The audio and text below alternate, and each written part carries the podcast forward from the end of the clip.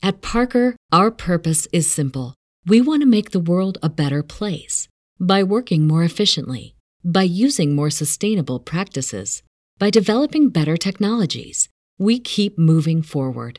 With each new idea, innovation, and partnership, we're one step closer to fulfilling our purpose every single day. To find out more, visit parker.com/purpose. Parker, engineering your success. You have one unheard message. Hi, I was calling Current, the influencer marketing platform, but I think I just got redirected to a bunch of people listening to a podcast. Well, anyways, I was calling Current because I was told they could help get my brand set up on TikTok Shop and even build out an affiliate program of content creators promoting my brand. And even have those content creators go on live streams and promote my product there. Wow, I could really use Current. I also heard that the brands they work with are making millions in sales. I guess I'll just go to their website at current.tech.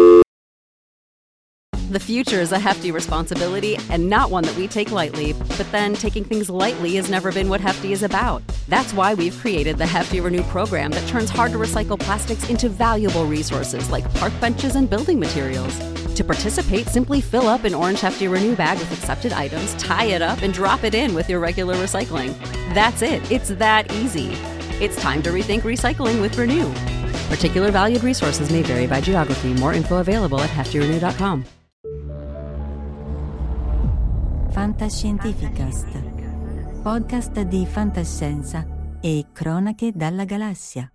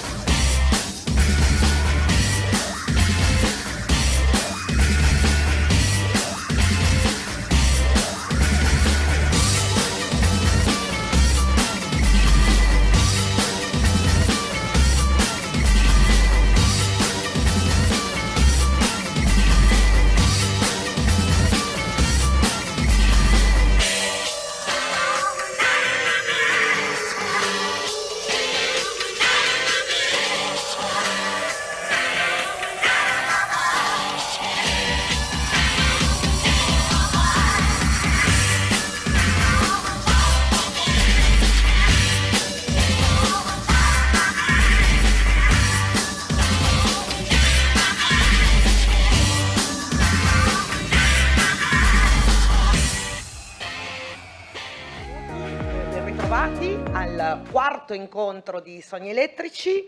Eh, io sono tutta elettrica perché sono veramente contenta di avere qui con noi per questo incontro che abbiamo chiamato Le segrete meraviglie della fantascienza italiana.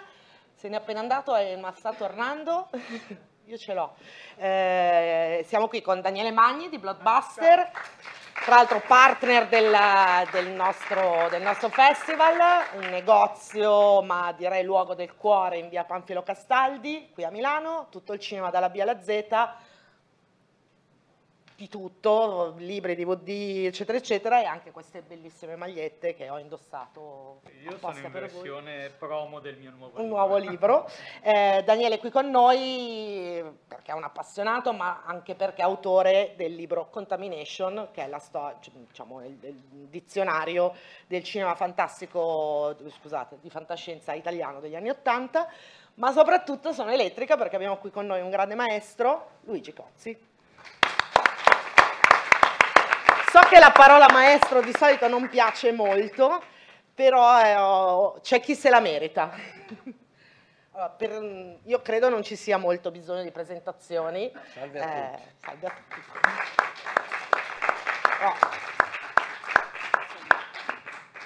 Ehm, penso che in generale l'idea che hanno qui molti, vedo che anche c'è chi si è portato libri e DVD da firmare, insomma Lu- Luigi Cozzi alias Luis Coz, conosciuto sicuramente come regista, autore di eh, cinema di fantascienza italiano, ma a noi piaceva molto averlo ospite in questa nostra prima edizione perché mh, Luigi Cozzi è proprio un divulgatore, un vero amatore della fantascienza ed è per dire nel 62 se non sbaglio hai fondato la prima fanzine eh, italiana che parlava di fantascienza, quindi non stiamo parlando solo di ciò che è stato prodotto ma anche proprio della dell'importanza che hai avuto e penso per una grande passione nel eh, creare un pubblico, nel creare altri appassionati e nel raccontare che cos'è la fantascienza in Italia, quindi non solo la fantascienza italiana.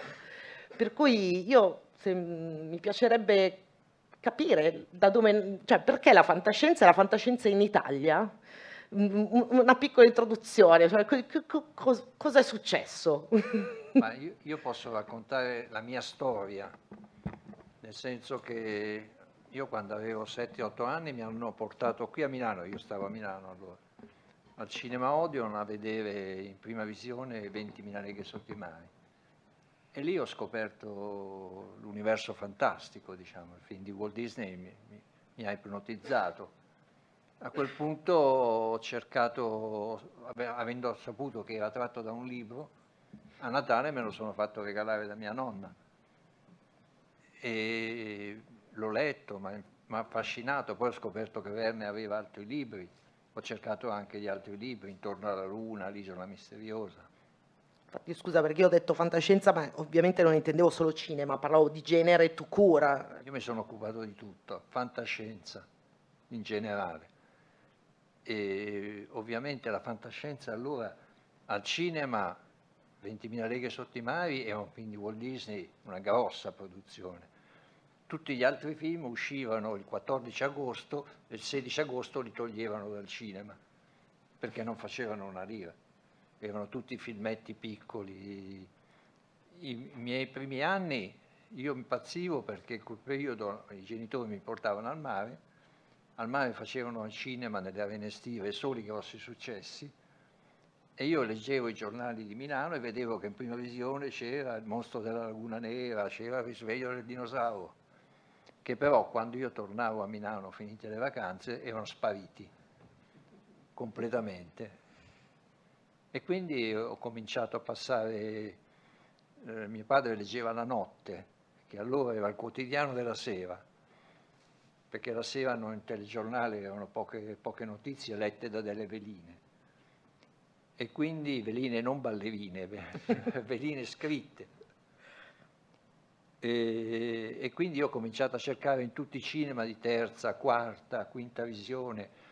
C'erano a Milano allora dei cinema tipo il Marconi, l'Abruzzi e altri che facevano due film a 100 lire proprio 100 lire buttati, buttati lì. Ricordiamo tra l'altro che quello era il periodo in cui la Milano era proprio chiamata la città dei cinema perché c'era. Due per ogni via, era, siamo passati da circa 300 se non ricordo una, male nel momento una massimo. Una pagina intera del quotidiano. Ah, 20 adesso. No, no, erano più di 100. No, erano tipo, eh, se non sbaglio, no. nel punto massimo è stato 272, eh, sì, sì. una cosa del genere, fino adesso che sono circa 20 e quindi cercavo tutti i giorni di vedere dove, dove, magari riappariva misteriosamente uno di quei film. Poi dovevo riuscire ad andare a vederlo. Ovviamente non potevo dire ai miei genitori che andavo al cinema, perché al cinema loro dovevano sapere cosa andavo a vedere, la fantascienza loro la consideravano una sciocchezza e quindi dovevo dire sono andato a giocare a pallone, sono andato di qua, là, cioè, ho vissuto un'infanzia un po' di, da Pinocchio, diciamo.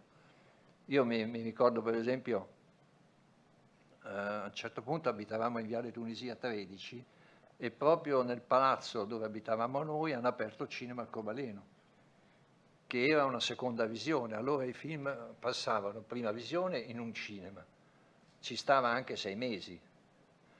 Poi passavano in seconda visione che erano quelle di quartiere, le seconde visioni, e poi passavano alle terze visioni, che erano proprio quelle meno importanti e che erano sparse per tutta la città. E poi c'erano i, cinema con due, due film. E io quando fecero, per esempio, all'Arcobaleno, vidi che fecero il, manif- presero il manifesto Godzilla, il primo, il primo Godzilla, e io rimasi allibito di fronte a quel Posso, posso fare già un salto in avanti? Da Godzilla a Godzilla cosa è successo? Eh beh, sono successe tante cose. E ovviamente volevo andarla a vedere, però a scuola allora, dopo, era, era metà degli anni 50, verso la fine, c'erano state tante nascite dopo la fine della guerra. Quindi le scuole erano sovraffollate. Noi, noi facevamo l'elementare e la media tre giorni al mattino e tre giorni al pomeriggio. Naturalmente Godzilla capitò nei due giorni al pomeriggio, Chiaro. per cui c'era un problema di orario perché io uscivo dalla scuola, mi pare intorno alle 5, una cosa del genere, e non facevo in tempo perché poi si mangiava a Milano, ma si mangia prima che a Roma, alle, alle sette e mezza eravamo tutti a tavola. E quindi non, non- non potevo, poi per di più, quando proprio fecero, nei due giorni che fecero Godzilla, mi presi la febbre. Quindi fui a letto, bloccato a letto. E mi- però io lo volevo assolutamente vedere. E allora a quel punto eh, c'era mia nonna che andava con mia sorella e mia madre spesso in centro a- per la Rinascente, per questi grandi negozi, e venne uno di questi due pomeriggi e, e se ne andavano tutte e tre in centro. Come se ne sono andate, io sono sceso dal letto, mi sono rivestito malgrado la febbre e sono corso al cinema sotto e mi sono visto Godzilla, non tutto, perché poi stava- si stavano facendo le, le sette e io avevo paura che tornassero e non mi trovassero a casa. E quindi sono dovuto andare senza aver visto la prima parte, i primi 20-25 minuti del film. Mi sono rinfilato sotto le coperte, sono arrivati mia madre e mia sorella tranquilli, non hanno sospettato nulla e io così mi sono visto Godzilla, però non tutto. Poi vidi l'altra parte quando lo fecero in un cinema a, a due, a due film. Il problema del cinema a due film era che io avendo gli stessi orari, cioè se uscivo alle 5 di scuola e per caso entravo nel cinema e il primo dei due film era appena iniziato e non era quello che volevo vedere io, finivo alle 9. E infatti fu l'unica volta in cui restai per vedere Tarantola.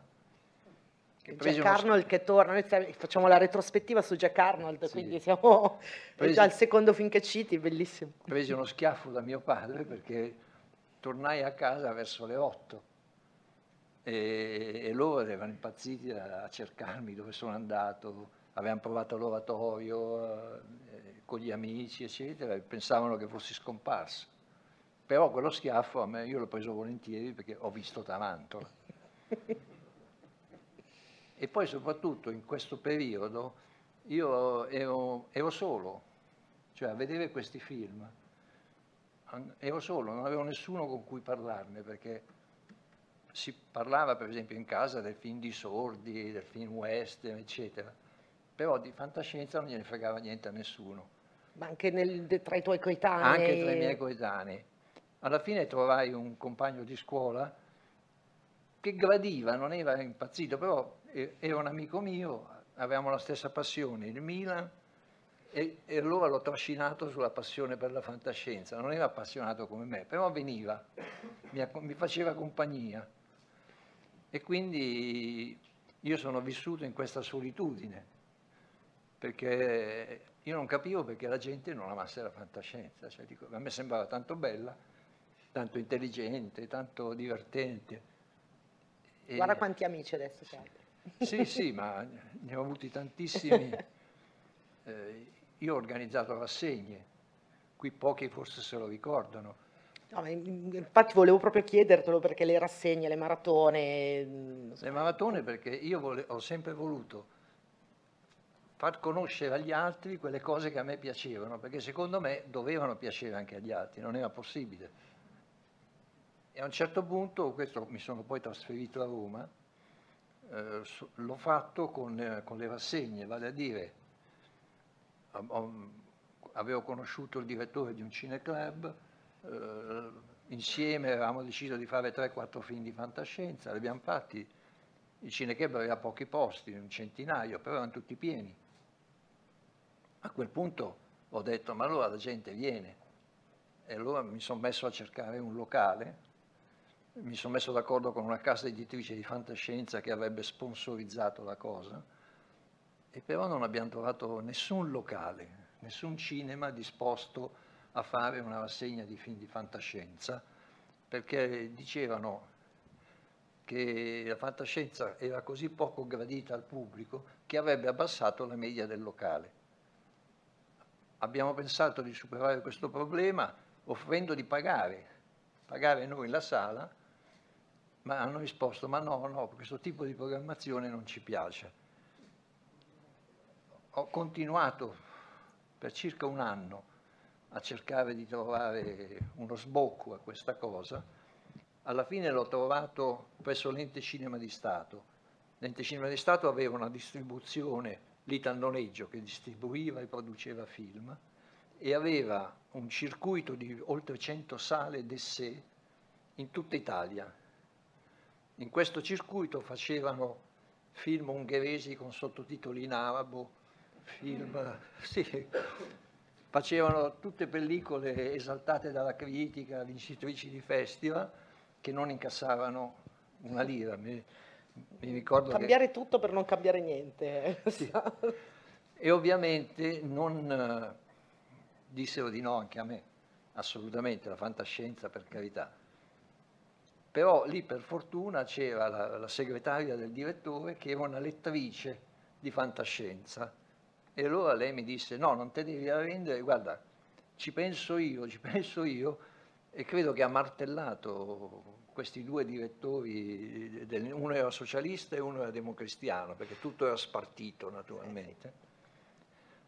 Gli hanno convinto il socialista facilmente, perché era più aperto a queste cose. Il democristiano, che però era quello che contava di più, no, assolutamente no, sul mio cadavere però li ha tal- talmente massacrato ricordandoglielo, spiegandogli, eccetera, che alla fine ha detto, vabbè, famo sta rassegna e basta. Basta. E poi non ne parliamo più. E poi ha avuto successo però. E poi mi hanno, mi hanno, dato, mi hanno dato, loro avevano un cinema planetario a Roma, era 300 posti, che era un cinema di programmazione tipo questa programmazione, insomma, qualche volta avevano un film di successo tipo Bergman, ma successo relativo, e tutto il resto del periodo avevano niente.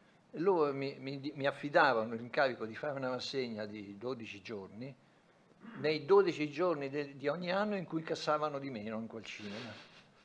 Dice, vabbè, così anche se perdiamo... Almeno perdiamo. sapevano fare marketing, che non è da tutti, eh? E poi individuare quei 12 no, giorni infatti, esatti. bravissimi. Adesso la maggior parte dei cinema non Eh la beh, sa loro avevano cosa. gli incassi, Ah, certo. eh, incassi da vedere.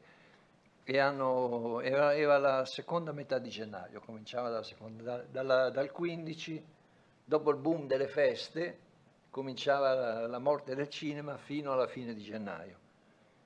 Io allora, siccome erano pochi giorni, ho messo un film al giorno, cercando di ricostruire la storia del- della fantascienza. Però Ti siccome... ricordi qual era il primo? Sono curioso. Beh, il primo era King Kong. Vabbè, Stava a San è una tappa obbligata. Nell'incontro prima parla- abbiamo parlato tanto di Metropolis, se fosse stato quello era però giustamente Metropolis è venuto... Metropolis eh, eh, vabbè, era, era diciamo troppo, sì, troppo audace. troppo audace. quella cosa. E- però io mi sono cautelato perché io volevo che avesse successo.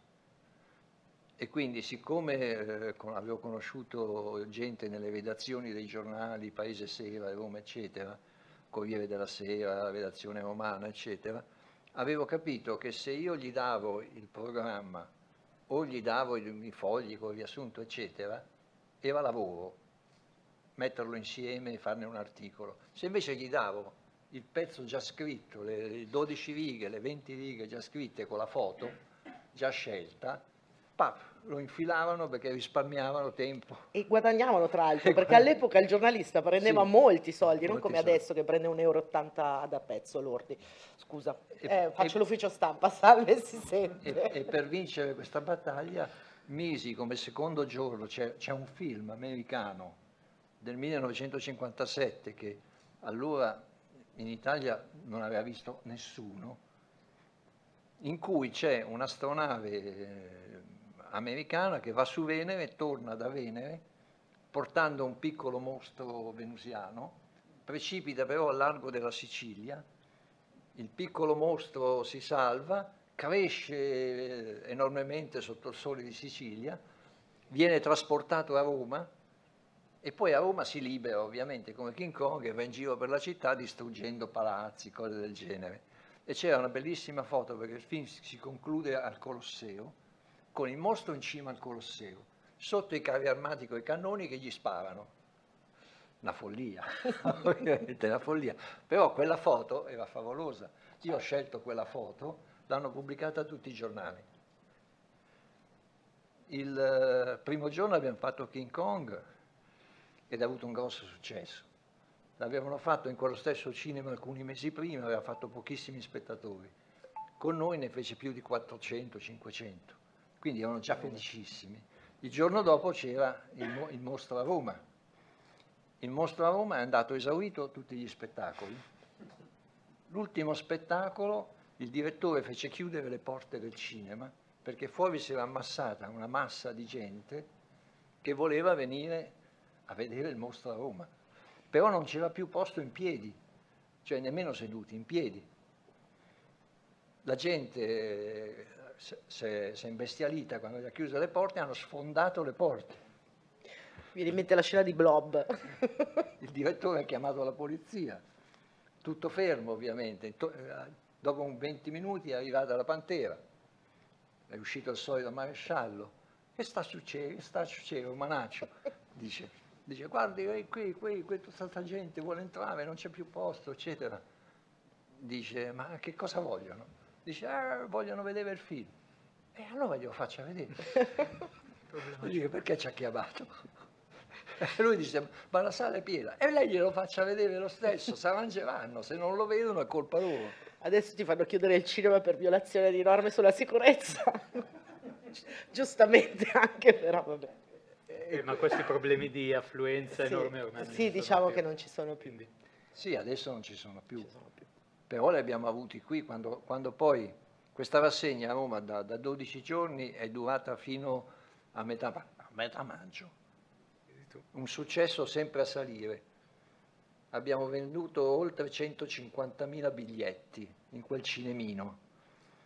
Abbiamo avuto un libro così di ritagli, di articoli di giornali, perché quel cinema è di fronte alla stazione Termini c'è una rotatoria, il cinema è proprio in mezzo alla rotatoria, la folla fuori che si ammassava per entrare bloccava la strada, quindi c'era un gran casino, tra autobus bloccati, gente che protestava, eccetera, e tutti, devo dire, giornalisti, cioè, tutti vedevano quel casino e dicevano che cosa succedendo?" sta succedendo?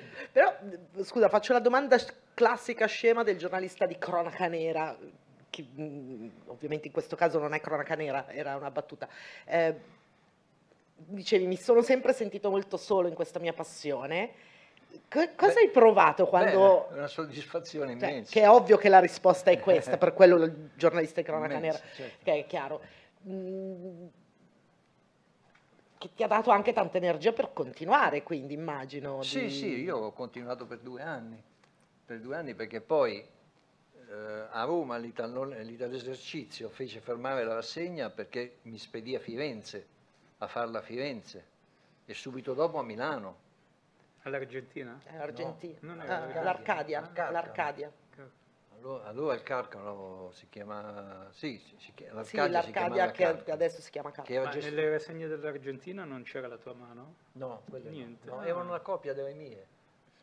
Era, una copia Era- delle mie. era la scoppiazza Sì, sì, era una copia. I film che io trovavo, perché io riuscivo a trovare... Eh, infatti, scusa, volevo farti la domanda su come trovavi le copie, eh, perché adesso col digitale, eh, internet, eh, è tutto facile per farlo in maniera do- come non si deve fare, cioè pirata, però è molto difficile sulla questione dei diritti trovare gli- i, i detentori dei diritti. Tu mm, come, come noi le- noi come lavora- facevi? la- lavoravamo col 35, Eh certo, 35 mm, Quindi servivano questa copie. cosa copie in sconosciuta oggi. 35 mm di film vecchi, ma la maggior parte di 20 anni, che quindi non era facile trovare e c'erano film distribuiti dalle grandi case, la Columbia, la Warner, eccetera. Però in genere queste case eh, gestivano un film per sette anni. Poi dopo Poi? sette anni eh, lo, lo mandavano al macero, non, non lo usavano più, insomma. E io però, siccome avevo fatto queste piccole rassegne prima, eccetera, un po' di, di film li avevo localizzati in quell'occasione, perché parlando con eh, appassionati, non so, de- dell'Emilia, e di altre regioni, mi avevano detto, ah guarda che qui a Bologna c'è una copia di questo film che ogni tanto lo fanno. E quindi sapevo alcuni film. Altri io li ho fatti cercare, cioè per esempio eh, questo film del mostro a Roma, 30 milioni di chilometri dalla Terra, era della Columbia. E io chiesi al programmatore dell'Ital Esercizio di chiedere all'agenzia della Columbia se avevano questo film. Loro risposero no. Io dissi, insisti, chiedi in tutte le agenzie, non solo quelle, perché ogni, ogni casa aveva, ogni Sì, regione, ogni capoluogo aveva una- un'agenzia e l'agenzia aveva un deposito di, di pellicole. E allora lui mi disse, sì, ce n'hanno una a Cagliari. Dico, eh, programmiamola.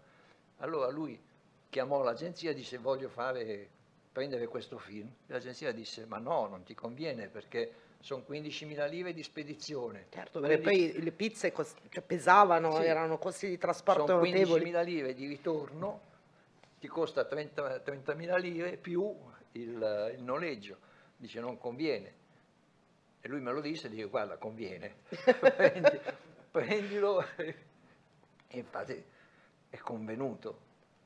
Devo dire che il, il- il- il successo che abbiamo avuto con quella rassegna, dopo ha spianato, ha spianato la strada, perché a quel punto erano le agenzie a dirci guarda che abbiamo in magazzino visto che c'è questa cosa, c'è quest'altra. Poi riuscì, per esempio, tutti i film di Jack Arnold erano bloccati, perché erano dell'Universal. L'Universal non, eh, non li distribuiva più. Parlando con, eh, con un programmista, lui mi disse, dice, guarda che però mi hanno detto che loro hanno delle copie in giacenza alla Cineteca. E dico, fatti dire che cosa sono. Dice, sì, dice, è il loro archivio del passato. E dico, vabbè, fatti, fatti dare l'elenco. E l'elenco era il regno dei sogni. Cioè, c'era tutto Hitchcock, la finestra sul cortile, la donna che visse due volte, che erano alla Cineteca e c'era tutto Jack Arnold. Io ho detto, chiedigli. Allora, siccome la richiesta veniva dall'ente cinema di Stato, l'Universal lavorava con l'ente cinema di Stato ovviamente, hanno detto sì, vabbè, ve li diamo e ce li hanno dati. E li abbiamo programmati, sono- hanno fatto la prima programmazione oltre 2000 biglietti a, a- a giorno. E poi quei, quei film sono andati avanti con le rassegne che, che ho fatto io per le varie città, perché tra il 75 e poi il 76 mi hanno fatto fare 54 città, cin- 54 rassegne in 54 città italiane. Sì, sì, infatti era diventata un lavoro, un lavoro piuttosto pesante alla fine. E, e quei Anche film... Perché adesso è, appunto è molto semplice, no? Mandi un file, Eh, ma sì. all'epoca il trasporto, l'organizzazione, lo stoccaggio, il pericolo incendio, perché le pizze sono altamente infiammabili, eh, i cinema che avessero i proiettori corretti, i mascherini, era un'organizzazione poi- grossa. questi film sono andati avanti per due anni, poi fatti dall'Argentina, fatti da tanti altri, da altri cinema. E all'improvviso sono stati fermati. Io ormai non, non organizzavo più rassegna, però mi dissero questo. Allora, allora chiesi perché li hanno, li hanno fermati, dice, stanno guadagnando tantissimo. E lui, mi- il programmista, mi disse, sì, ma ho parlato con l'agenzia e loro li hanno fermati proprio perché stanno guadagnando tantissimo. Voi Per- direte perché? Perché? così. Perché l'agenzia, l'Universal, l'agenzia americane lavorano, praticamente ricevono dagli Stati Uniti l'elenco dei nuovi film e c'è un numero di passaggi nei cinema stabilito a priori in America, prima che il film esca, e loro devono attenersi a quel numero di passaggi. Quindi se tu blocchi le sale per troppo tempo, eviti che ci siano i passaggi dei film Sì. nuovi. E, E poi- e ovviamente poi loro vogliono puntare sui film nuovi. E, e poi, esatto, ma poi soprattutto loro si erano ritrovati con un mucchio di soldi a bilancio che non avevano una giustificazione, perché non avevano detto agli americani abbiamo dato questi film al circuito del cinema del sé. E quindi ha detto non è più possibile nasconderli nelle pieghe di un bilancio. Dice, quindi devono tornare nella cineteca e uscirne mai più. Quindi se volete investire i vostri fondi neri, la fantascienza, no, sto scherzando ovviamente, sto scherzando. Però è, è questo.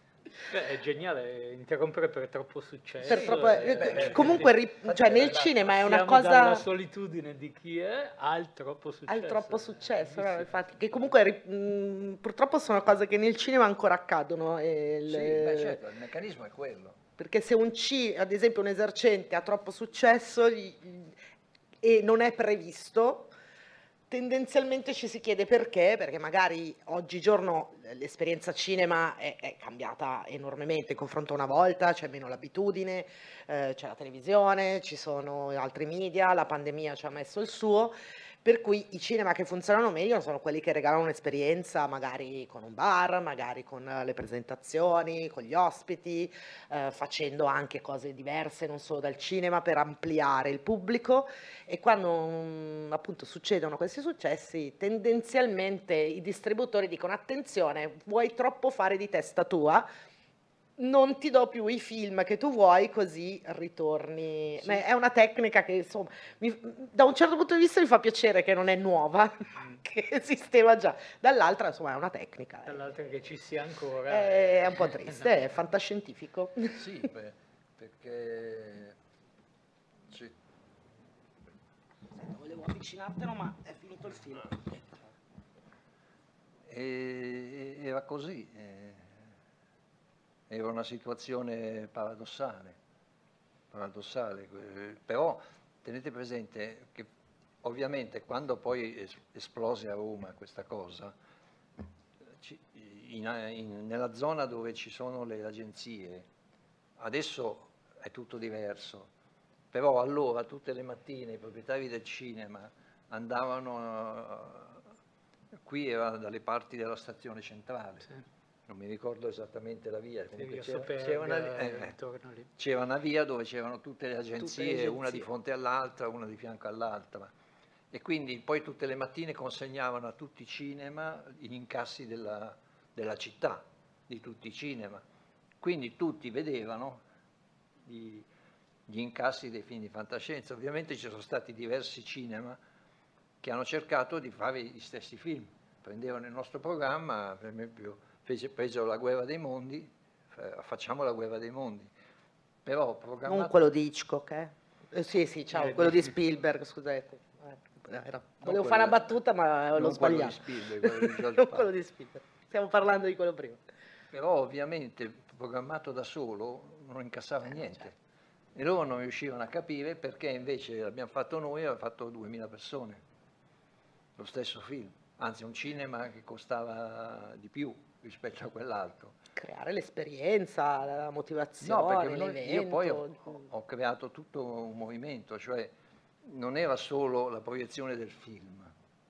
Io facevo, io ho personalizzato tutta la rassegna, nel senso che all'ingresso c'era un banco libri di una casa editrice con tutti i libri di fantascienza, le cose, c'ero io, c'era l'editore, c'erano i collaboratori che parlavamo col pubblico, chi voleva poteva comprare il libro, faceva, c'era una, una, una serie di esposizioni di fotografie, di cose del genere, poi soprattutto quando finiva il film io parlavo al pubblico, siccome mi vergognavo, parlavo nascosto dalla cabina di proiezione, per cui a Roma tanti mi conoscono ancora Mago di oggi Oz. dalla, Dalla voce. dalla voce. Quando vengono a Profondo Rosso, il negozio dove lavoro, e mi sentono parlare, dice, ma scusi, ma lei, io sta voce la conosco, ma lei per caso è quello che... Eh sì, ero quello che parlava, perché io cercavo di, di far apprezzare i film, però anche prendendoli un po' in giro, perché non si può essere così seri davanti a un film con dei talponi giganteschi o delle cose. E dicevo, venite, venite, domani sera ci sono i talponi, i talponi che bramano le donne, venite a vederli. Venite domani, noi abbiamo i gattoni, perché abbiamo Radiazione Bix domani. La, Poi ci fai il lancio per Radiazione Bix, eh, che lo usiamo. e la gente si divertiva tantissimo a- sentire queste cose perché ridevano. Certo. E quindi era un mix, diciamo, no? una cosa. Poi allora non c'erano le televisioni libere, siccome l'esterno del cinema dava su questa rotonda fondamentale nel traffico romano, io ho fatto un patto con una televisione via cavo, che cercavano di esistere ma non esistevano, e con un cavo abbiamo messo un televisore all'ingresso dove c'erano un po' di prossimamente di questi film che, che avevo ricavato dai filmini 8 mm, perché c'erano dei filmini 8 mm tratti da questi film, dove si vedeva il tarantolone, il, il mostro, queste cose, e la gente che passava sugli autobus e sulle cose veniva eh, affascinata da queste immagini su un televisore che non, non aveva mai visto, che non, non capiva, diceva cosa stanno facendo lì, che cos'è? Cioè era tutto un, Certo. un insieme di cose, era un, un dico un barnum, però l'abbiamo rifatto anche qui a Milano, eh. Nel, nel 75, dall'inizio di giugno, circa 10 giugno, fino al, al 31 luglio, al, al Cinema Carcano. Abbiamo fatto la stessa cosa. Io sono stato qui tutto quel periodo perché avevo ancora casa con i miei qui a Milano e quindi tutti i giorni andavo al cinema, andavo in cabina di proiezione, facevo il discorso. Qui per presentare il- i mostri a Roma non ho detto ovviamente del mostro sul Colosseo, eccetera, ho detto il mostro che distrugge i ministeri. E la gente è impazzita, ah sì sì, e sono venuti, e sono venuti in tantissimi. in Sempre tantissimi. cambiare tutto per non cambiare niente Sì, in generale, esatto. eh, sotto ogni stesso. punto di vista. E quindi è, è stato... Ma, allora, La visto cosa che... buffa è che quel film lì non è stato girato a Roma. No, Non c'è assolutamente niente, di Roma. Eh, No, effetti c'è la speciali, seconda unità, c'è la seconda unità, sì. Ma Visto che purtroppo abbiamo tempo limitato perché poi alle 21 inizia il, il film di questa sera, che tra l'altro è Glass House, che vi consiglio, è un film molto distopia, figa. Beh, ho, detto, ho detto una parolaccia, ciao Yulm.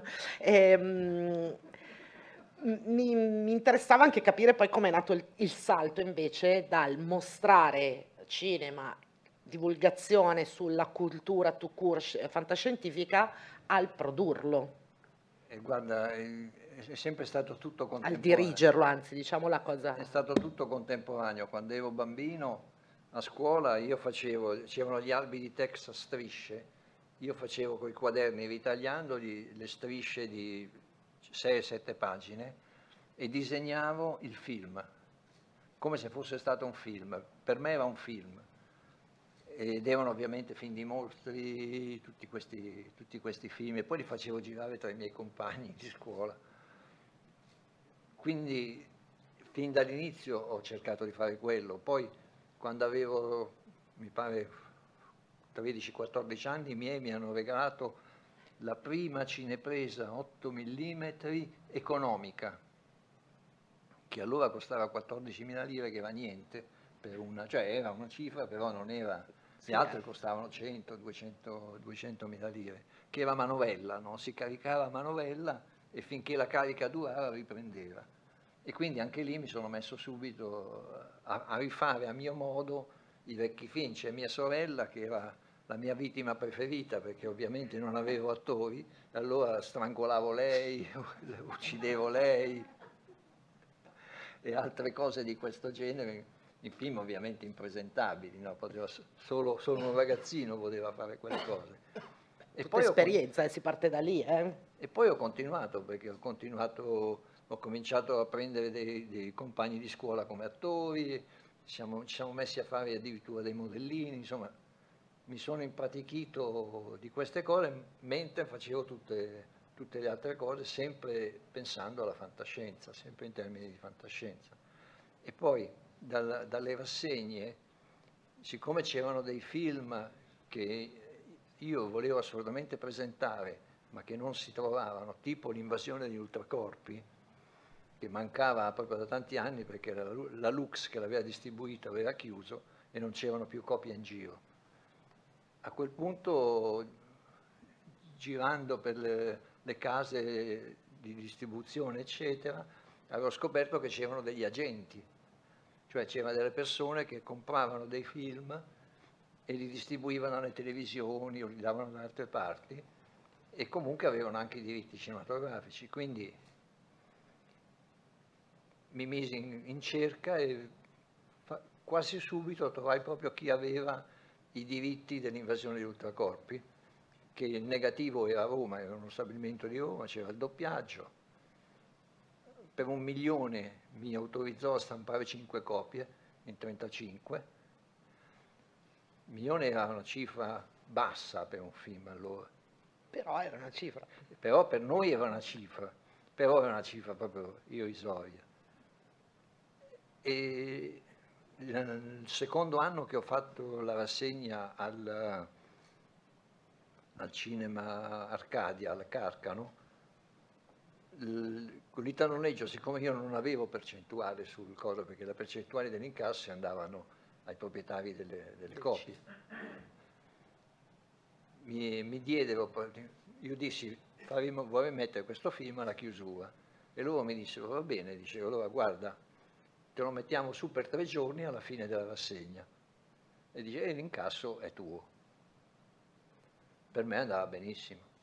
E quindi preparai questa, questa nuova versione dell'invasione degli ultracorpi, cioè lo feci stampare, poi prese un po' la mano dall'entusiasmo, eh, acquistai i cassoni del senso round, c'era Terremoto, il film americano, che quando scoppiava il terremoto in sala avevano aggiunto degli altoparlanti altri 4 metri, 3 metri, potentissimi, che facevano vibrazioni e vibrava tutta la sala.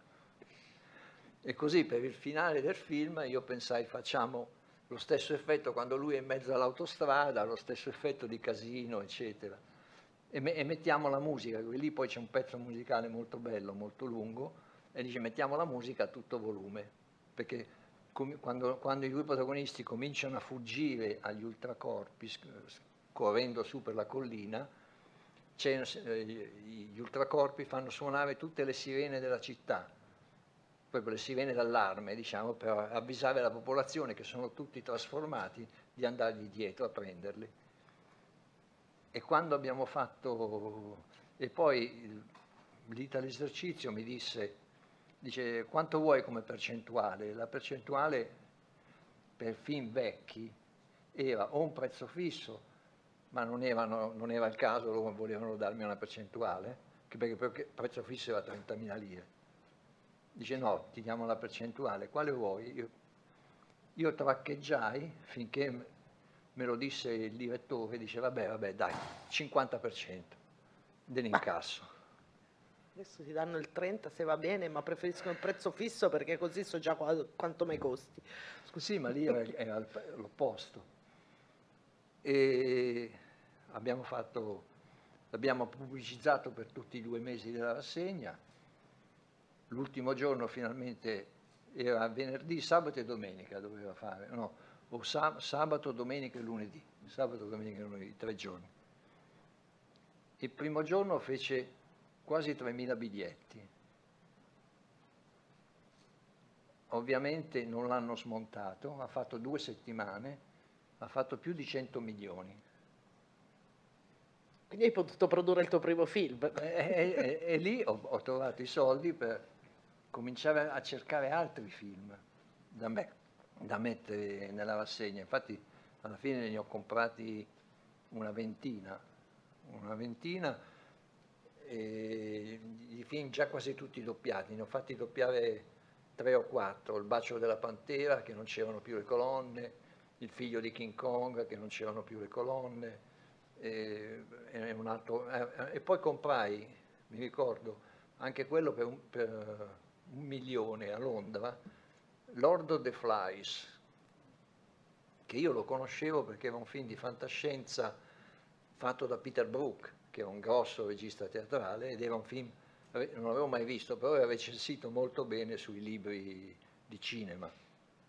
Scusa, mi hai anticipato una, una curiosità, appunto, come trovavi le fonti? Perché adesso con internet è facile, ma all'epoca come, No. come scoprivi cosa era, cosa valeva la pena? Perché non c'era in televisione, non è che No, avevi no. il DVD. No, ma io a- avevo una collezione di libri in lingua inglese, di cinema e di fantascienza notevole. Insomma, tutti i libri di, di cinema che erano usciti in America e in Inghilterra da- dal, mi- dal 1950 al 70 io li avevo, quindi eh, li guardavo, li leggevo, li consultavo, sapevo dove trovarli. Poi i film per trovarli bisognava avere un po' di fortuna, cioè Lord of the Flies lo trovai perché andai alla British Lion a Londra per farmi dare eh, E la terra prese fuoco, che loro erano i proprietari di quel film. E, e- dato che ero lì chiesi che altri film avete, loro mi, mi fecero dare un elenco e io vidi che c'era Lord of the Flies. E dissi, ma questo si può avere? Dice sì, ma è un bianco e nero. Io dico, sì, met- mettetelo nel contratto. E infatti poi l'ho fatto uscire in prima visione. Poi ho fatto anche un paio di tentativi di cinema commerciale, vale a dire ho comprato due rejects. Rejects sono quei film che l'Universal americana manda all'Universal italiana. Non sono film importanti, sono film minori. L'Universal italiana li valuta e decide sì, questo proviamo a farlo uscire anche in Italia, oppure no, è un reject, via, non, non lo vogliamo. E loro avevano rifiutato Snake, giustamente, devo dire, perché era un filmetto da poco, e sbagliando Silent Running di Douglas Trumbull, che invece è un bellissimo film. E tramite un- un'associazione di un amico che aveva la madre dentista, quindi abbiente, desiderosa di fare affari, tramite questo amico eh, siamo riusciti a convincere sua madre a prestarci i soldi per comprare questi film, perché l'Universal vendeva i suoi film inediti, anche se erano rejects, minimo 30.000 dollari, che era una cifra notevole. Però io credevo in quei due film perché eh, Snake, che, era, che in Italia ho intitolato Cobra con la K, che era un brutto film, però io mi ricordo che nella pubblicità che mi avevano dato da, da vedere, no, le locandine, c'era scritto prodotto da Zanuck e Brown. E sei mesi prima Zanuck e Brown avevano fatto lo squalo. Allora io ho detto, questo se io lo chiamo Cobra con la K, Zanuck e Brown presentano dopo lo squalo Cobra, ha fatto 2 miliardi e mezzo. Poi Si lavora ancora così, eh? Sì, è sì. Silent Running, quello sapevo già che l'avevi chiamato 2002, la seconda Odissea, e anche quello ha fatto un paio di miliardi. L'altro è davvero un bel film. E poi a quel punto mi sono messo a fare Godzilla. Godzilla. No, ma infatti, Godzilla, non dimentichiamo Godzilla. Godzilla, Godzilla, cioè vale a dire il primo Godzilla giapponese che non c'era, non, non si trovava, ho detto, sono andato alla, alla Toho, allora la Toho aveva la, la produzione giapponese, aveva un ufficio a Roma, dove io di solito andavo a farmi dare le foto dei vari film di Godzilla per la mia collezione, e, un- giapponese, un funzionario gentilissimo, e gli chiesi quanto vuole la TO per fare questo film, per la riedizione. E loro mi chiesero 7.000 dollari, che era una cifra piuttosto grossa, però l'ho preso perché insomma eh, lo ritenevo troppo importante. Poi l'abbiamo colorizzato, quello siamo stati obbligati a farlo perché i distributori quando gli ho presentato il film hanno detto sì, è famoso, è bello, è tutto, però è bianco e nero. I cinema non accettano più i film in bianco e nero. E allora a quel punto dico, boh. Questa era una domanda, era una cosa che ho sempre voluto sì. chiederti e non mi sono mai, mai, ricordato. Cioè se era un tuo esperimento artistico oppure era eh, no, semplicemente è, questo. È nato, è nato Ci volevano i colori. Loro mi proposero di farlo come, come facevano allora con i film di Miss Marple che li stampavano su pellicola a colori, ma erano in bianco e nero, con il risultato che venivano arancioni, perché la pellicola, il negativo colore è arancione, e quindi c'era tutto Miss Marple arancione. E io lo trovavo sceno come, come cosa, a me bianco e nero mi piace tantissimo, però fare Godzilla in quella maniera mi sembrava... non mi andava.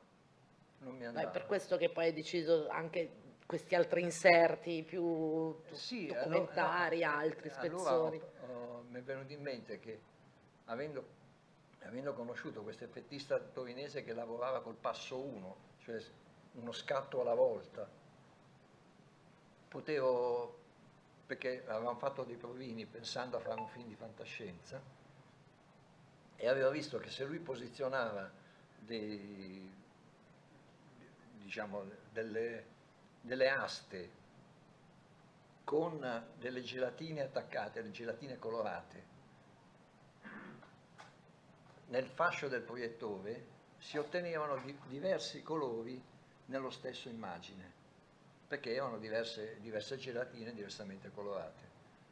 E allora pensai di usare questa stessa tecnica per provare a fare Godzilla colori. Gli mandai 300 metri, no, 100 metri di pellicola gli dissi prova a, color a colorarla. Lui l'ha fatto, io l'ho visto, mi è piaciuta, era un problema quando la macchina si muoveva, perché allora le aste eh, restavano ferme, quindi si, si muovevano in maniera assurda. Però nelle inquadrature fisse, che sono poi la maggior parte dei film, l'effetto era interessante, non era bianco-nero, non era nemmeno colore. vero colore, però era a colori.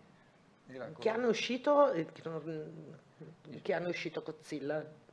Chiamato poi Godzilla. Godzilla è uscito nel 70, 76 e 77, okay. in alcune città nel 76, eh, a Milano e a Roma nel 77, che poi io eh, a quel punto, siccome era lungo un'ora e venti, quindi era corto per la prima visione importante, l'ho, rimontato, in parte rimontato, ho comprato un po' di materiali di film di guerra della guerra del Vietnam, della seconda guerra mondiale e ho aggiunto le, le esplosioni, poi ho moltiplicato le immagini di Godzilla, le ho rovesciate, le ho ingrandite, insomma, per farle sembrare diverse. La TO non ti ha mai detto niente? Eh? La TO non ti ha mai detto niente? La TO è la casa di No, no, io ho chiesto l'autorizzazione. Okay.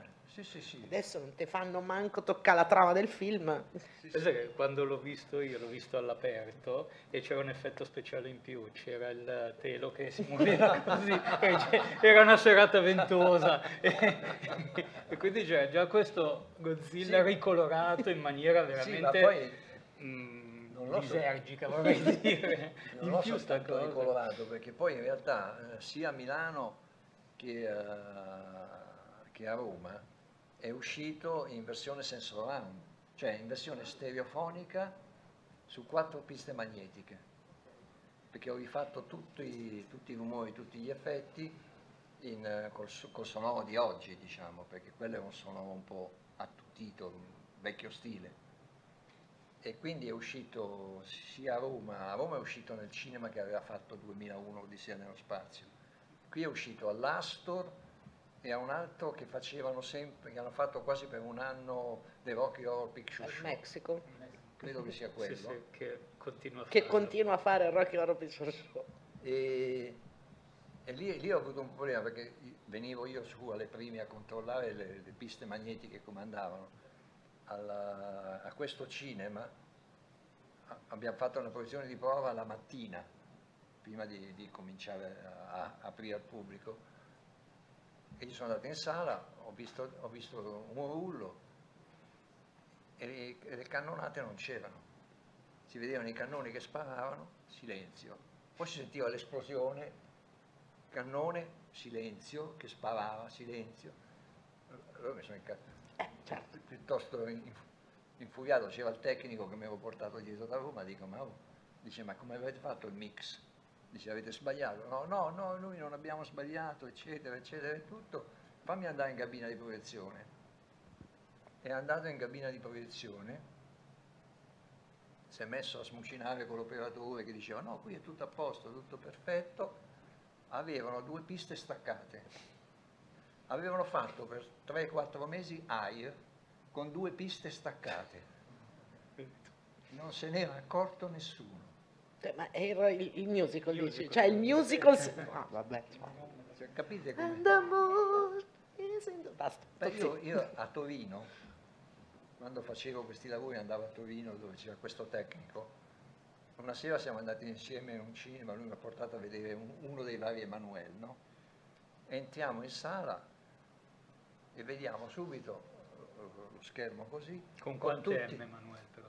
Eh, ah, non lo Era so, quelli no. italiani Era- o no, quelli no, no, era quello, quello- Quelli veri. quelli veri. Tutti i personaggi filiformi. Ah, dico- fastidio. Ah, oddio, qui eh, stanno a vedere il Il film cinemascope- senza la lente anamorfica, che perché il cinemascope devi cambiare la lente, devi fare un certo lavoro intorno al proiettore. Adesso basta fare così. Allora siamo usciti, nessuno protestava, e tutti guardavano, eccetera. Siamo, siamo usciti, ero andati alla cassina, ma guardi che sta proiettando senza l'anamorfico. Perché? Che dice? Che non si lamenta nessuno. Noi non siamo riusciti, siamo andati, ce ne siamo andati. Sappi che adesso ai- alle proiezioni stampa, spesso, i- che se capita, perché può capitare, i giornalisti a volte non si accorgono, i giornalisti cinema e critici cinematografici a volte non si accorgono, però per fortuna la maggior parte urla «Formato!» Giustamente. e, e poi viene cambiato. Sì, ma eh, avendo frequentato molto il cinema nella mia vita, ne ho viste di tutti i colori. Ne ho viste di tutti i famoso. Tree of Lies eh, di Malik eh, proiettato con per le pizze al esempio- contrario, nessuno se ne è accorto per mesi. Ma... Io ho benedetto l'arrivo del, del digitale, perché almeno il, il digitale, la luce è quella. Perché siccome, eh, voi non lo sapete, quando i cinema proiettavano col 35 c'era una lampada che costava 1 o 2 milioni, insomma costava tantissimo, e aveva un numero di ore fisso di durata. Se si diminuiva la portata della lampada, le ore si moltiplicavano. Allora è inutile che vi dica cosa faceva la maggior parte dei cinema italiani, il che è diventato una tragedia quando sono arrivati i film in 3D, perché il film in 3D ha bisogno di una portata della lampada maggiore, proiettato con la lampada al di sotto del funzionamento normale, il 3D non si vede. E tutti i primi film in 3D che sono arrivati qui prima del digitale erano un disastro, perché il 3D non si vedeva, o si vedeva solo in una o due scene particolarmente luminose, ma se la scena era appena appena un po' un chiaroscuro, oscuro non si vedeva. Tra l'altro ricordo, visto che siamo in università, che anche il delitto perfetto di Hitchcock ha una scena in 3D. non- No, non- tutto, no, c'era anche la versione tutta, ma c'era anche la versione solo di dell'omicidio. È un film splendido. Visto in 3D è una meraviglia, perché Hitchcock è un genio del cinema e ha applicato il suo genio al 3D. È il miglior film in 3D che abbia mai visto. C'è un problema, che servono due copie, tutte e due proiettate simultaneamente. Se una copia sgrana un buco, si deve fermare la proiezione e bisogna ripartire dall'inizio. Per cui io l'ho visto in una, in una rassegna di film in 3D a Rimini, un festival, Festival di Rimini, bellissimo, però dopo mezz'ora è saltata un buco. io me lo sono goduto lo stesso dall'inizio, però capisco il pubblico Tutta la e anche conversazione gli sul divano col- e anche gli mano. perché hanno smesso di fare quel sistema 3D che era già perfetto nel 52, però aveva questo svantaggio. Quanto tempo io... Di- di- di Di- tempo adesso? Sì. Abbiamo ancora, non ci vedo più, aiuto.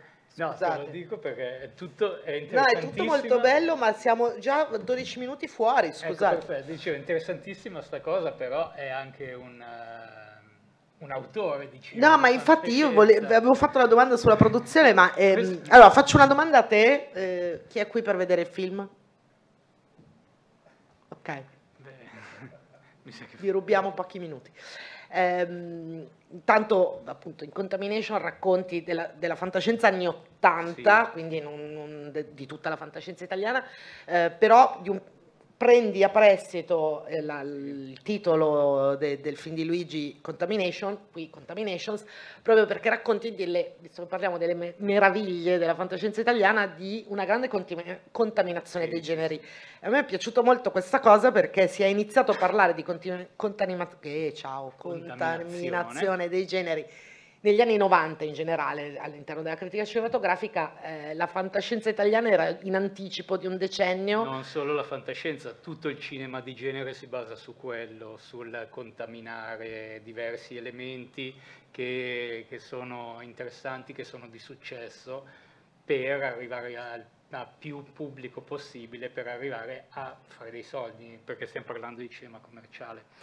Eh, Contamination però era anche un omaggio diretto a, a Luigi perché se in Italia quando parli di fantascienza probabilmente tu sarai d'accordo, si parla di Margheriti, essenzialmente di Antonio Margheriti, per la fantascienza vera, vera e propria, le astronavi, lo spazio, così, in pratica eh, l'ha fatta lui in Italia negli anni 60 e l'ha fatta molto bene, tant'è che è diventato un maestro a livello mondiale, non solo in Italia, e è Con celebre. film che ancora resistono bene alla prova del tempo. Ed è celebre il fatto che Kubrick lo, lo interpellò per 2001, se è vero Questa o una- è una è bufala. Oh, Se- sfatiamo sta cosa. Se tu, se tu leggi il libro eh, Danze Macabre, il cinema di Antonio Sì. Margheriti, che, che ha fatto Giovannini, sì, che abbiamo fatto noi, alla fine c'è una lunga intervista di 40 pagine mia con Nini, Eh? in cui gli chiedo, tra tante cose, gli chiedo sia del, del film con Andy Warhol, Sì. che anche quella è una leggenda molto lavorata, Mm. e poi gli chiedo di, di Kubrick. Sì.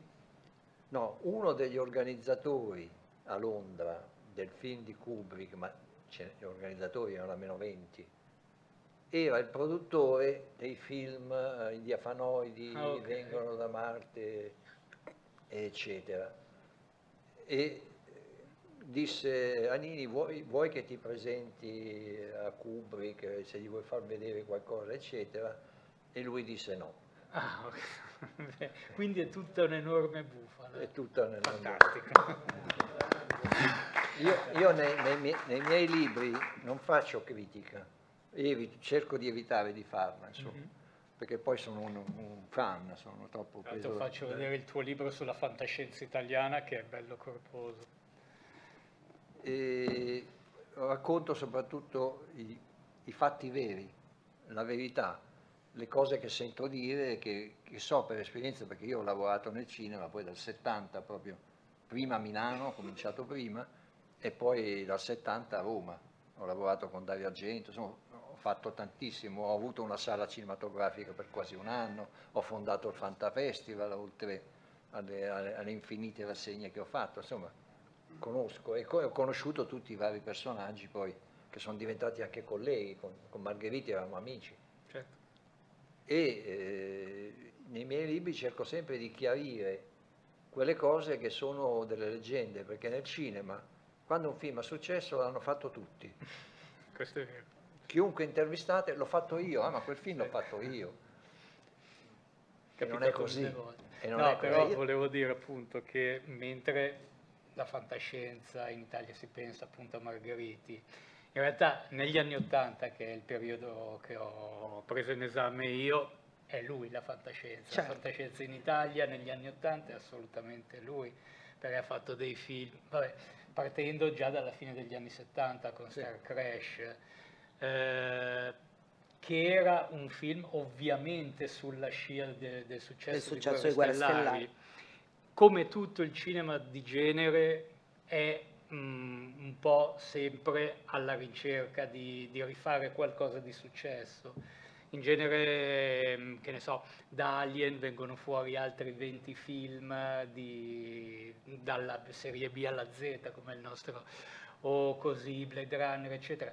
Però quando c'è poi qualcuno che è veramente appassionato, quell'omaggio diventa qualcosa di diverso. Infatti il suo Star Crash, che mh, eh, sicuramente è, eh, sulla scia di, di Guerre Stellari, perché c'è il tipo Diciamo che casco, produttivamente si sono- voleva quello, poi entra l'autore e ci tante mette cose, ma lui lo riempie talmente tanto di, ehm, di Invenzioni, omaggi, a omaggi. tutta la fantascienza che dice, diventa veramente un'altra cosa. E così tutti i suoi film. Poi negli anni Ottanta lui ha sperimentato tantissimo con gli americani, con, con la Canon, che lì c'erano più soldi evidentemente. Sì, certo. E quindi con, con i due Hercules, con Simbad, lui ha veramente sperimentato tanto dal punto di vista tecnico anche proprio. Quindi è, è per questo che eh, Contaminations sì per la contaminazione, ma anche un omaggio che era dovuto a Luigi. Io sono disperata perché vorrei stare qui per altre tre ore, ma c'è un programma del festival. Avevo anche promesso che avrei fatto vedere i trailer di Blood on Melias Moon e mm, i piccoli maghi di Oz. Ti faccio quest'ultima domanda a proposito dei piccoli maghi di Oz. Poi lo pubblichiamo sui nostri social, venite a rivedere sui nostri social perché abbiamo veramente piccolo- poco tempo, che è un lavoro che tu hai fatto con degli studenti, con dei ragazzi giovani. È un film inedito a Milano, tra l'altro. ehm, sono, sono interessati alla fantascienza questi giovani ragazzi? Ma non è un film di fantascienza. No, no, ma non per il film, proprio, cioè, immagino che tu abbia portato insomma il tuo bagaglio. Co- Come ti sembrano? Ecco, scusa, rigiro la domanda, come ti sembrano queste, il futuro del futuro? Com'è? Ma adesso la fantascienza eh, è il genere cinematografico che rende di più. I I supereroi? due campioni di incassi di tutti i tempi sono eh, film di fantascienza, quindi non ha più bisogno che io sponsorizzi. Ma è fantascienza. Eh? È fantascienza, tipo Avatar. Sì. Oggi, si- oggi non mi ricordo quale nostro ospite ha detto Avatar non è fantascienza. Eh, Francesco Verso. Ok, ieri. Sì, no, neorealismo? Allora dovete sapere, la fantascienza non è un genere, è un contenitore. Perché c'è un film di fantascienza, Sliding Doors, è un film di fantascienza. Perché analizza una teoria sul tempo, sul- sui mondi paralleli. Adesso si dice speculative fiction, giusto? Chiamatela come volete. Fanta- fantascienza. No. Perché basta con l'etichettare ogni cosa. Eh. C'è in corso un convegno accademico soprattutto in internazionale inglese, sulla speculative fiction. Venite tutte le mattine fino alle 5, siamo qui a fare quello. E quindi la fantascienza può essere qualunque cosa, può essere ambientata nell'impero romano, può essere, tu quando parli di un film di fantascienza non sai che cos'è, perché può essere nello spazio, può essere un'astronave, può essere la fine del mondo, può essere su, su una teoria particolare, su un passato che poteva realizzarsi ma non si è realizzato. Io leggendo la fantascienza da quando ero piccolissimo, mi sono interessato a tantissimi argomenti che altrimenti non avrei nemmeno saputo che esistevano.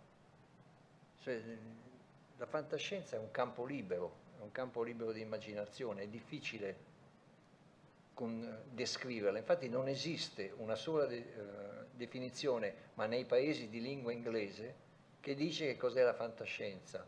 Dicono eh, la fantascienza è la letteratura della speranza, cioè evitano di dire cos'è, perché un libro o un film di fantascienza può trattare qualsiasi cosa. È libero. Io su questo, no- no, guarda, perfetto, adesso trascriviamo tutto e lo usiamo come introduzione del catalogo l'anno prossimo. Mi dispiace tantissimo, ma è davvero finito il tempo, grazie.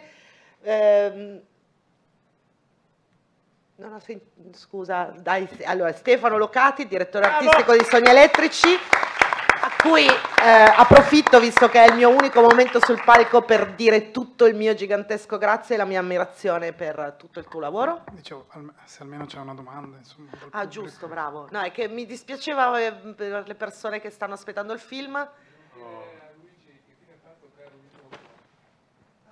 Cavoli Muo va a un mucchio di convention eh, come ospite d'onore perché Star Crash è un cult negli Stati Uniti, è considerato un film americano ed è... Eh? Sì, nelle prime visioni, poi ha continuato a farli. Sì, sì. È stato, è stato un grandissimo successo mondiale. In Italia è andato bene, però non come all'estero. Io sono soprattutto conosciuto all'estero.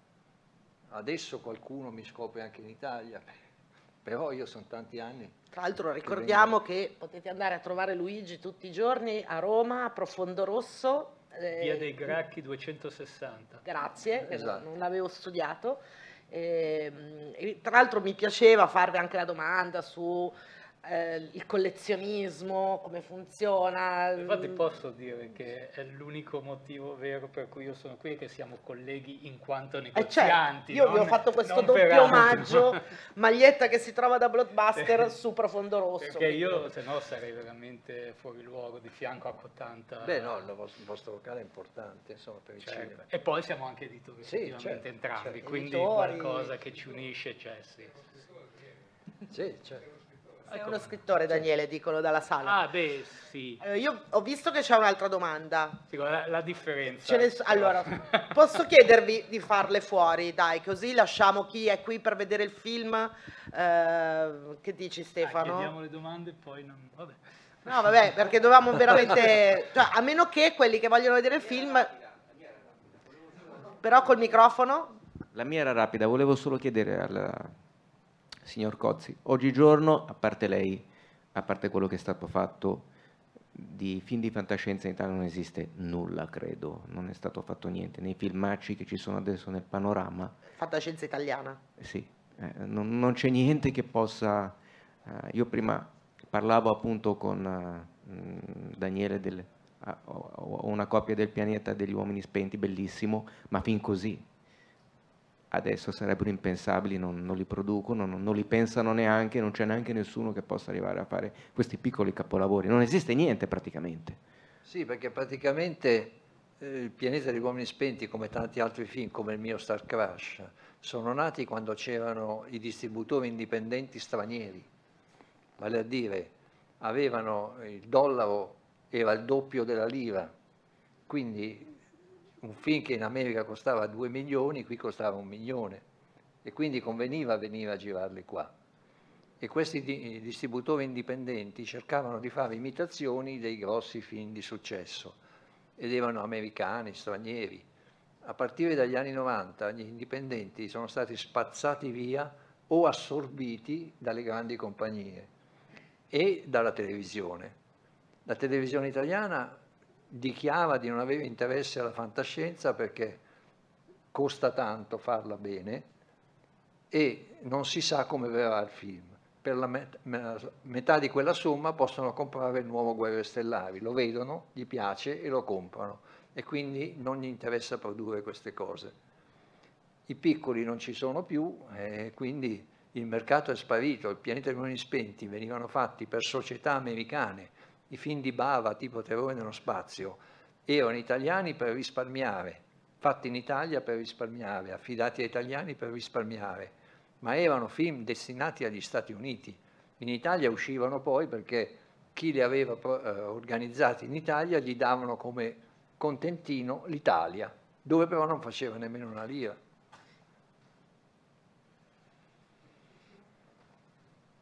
Eh, tanto lo vuoi vedere il film? Allora andiamo fuori. Gra- grazie, grazie davvero, grazie a Luigi Cozzi, grazie a Daniele Magni. Ehm, Stefano, ti lascio il microfono se vuoi presentare il film. No? Distopia sudafricana, no? Così, basta così. Ok. Grazie davvero, io farei un altro applauso, grazie Luigi, grazie davvero. Avete ascoltato Fantascientificast, podcast di fantascienza e cronache dalla galassia, da un'idea di Paolo Bianchi e Omar Serafini con il contributo cibernetico del Cylon Prof. Massimo De Santo.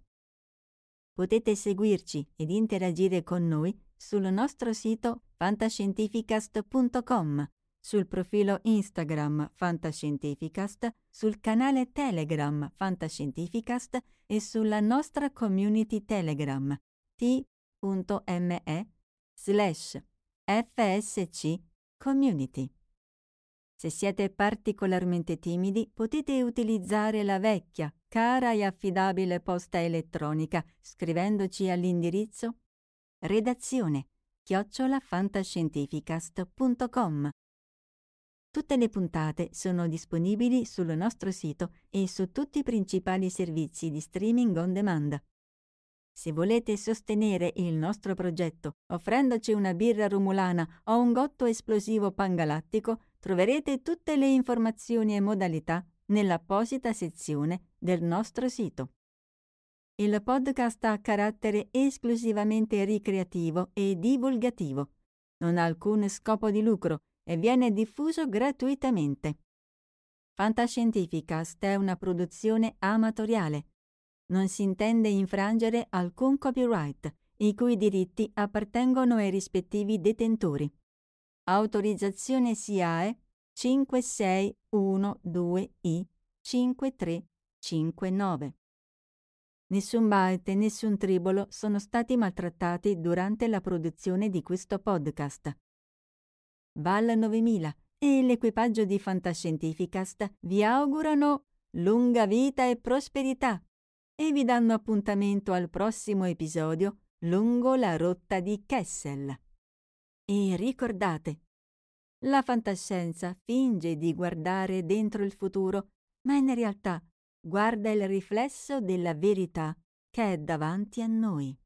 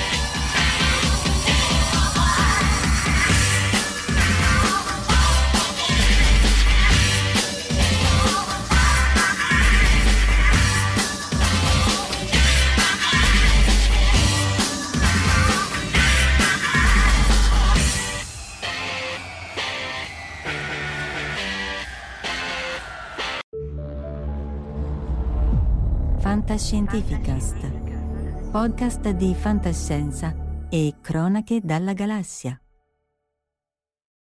Support for this podcast and the following message come from Corient. Corient provides wealth management services centered around you. They focus on exceeding your expectations and simplifying your life. Corient has been helping high achievers just like you enjoy their lives more fully, preserve their wealth, and provide for the people, causes, and communities they care about. As one of the largest integrated fee only registered investment advisors in the U.S., Corient has deeply experienced teams in 23 strategic locations. Corient has extensive knowledge spanning the full spectrum of planning, investing, lending, and money management disciplines. Leverage Corient's exclusive network of experts to craft custom solutions designed to help you reach your financial goals, no matter how complex they may be. Real wealth requires real solutions. For more information, connect with a wealth advisor today at corient.com. That's C O R I E N T.com. Corient.com.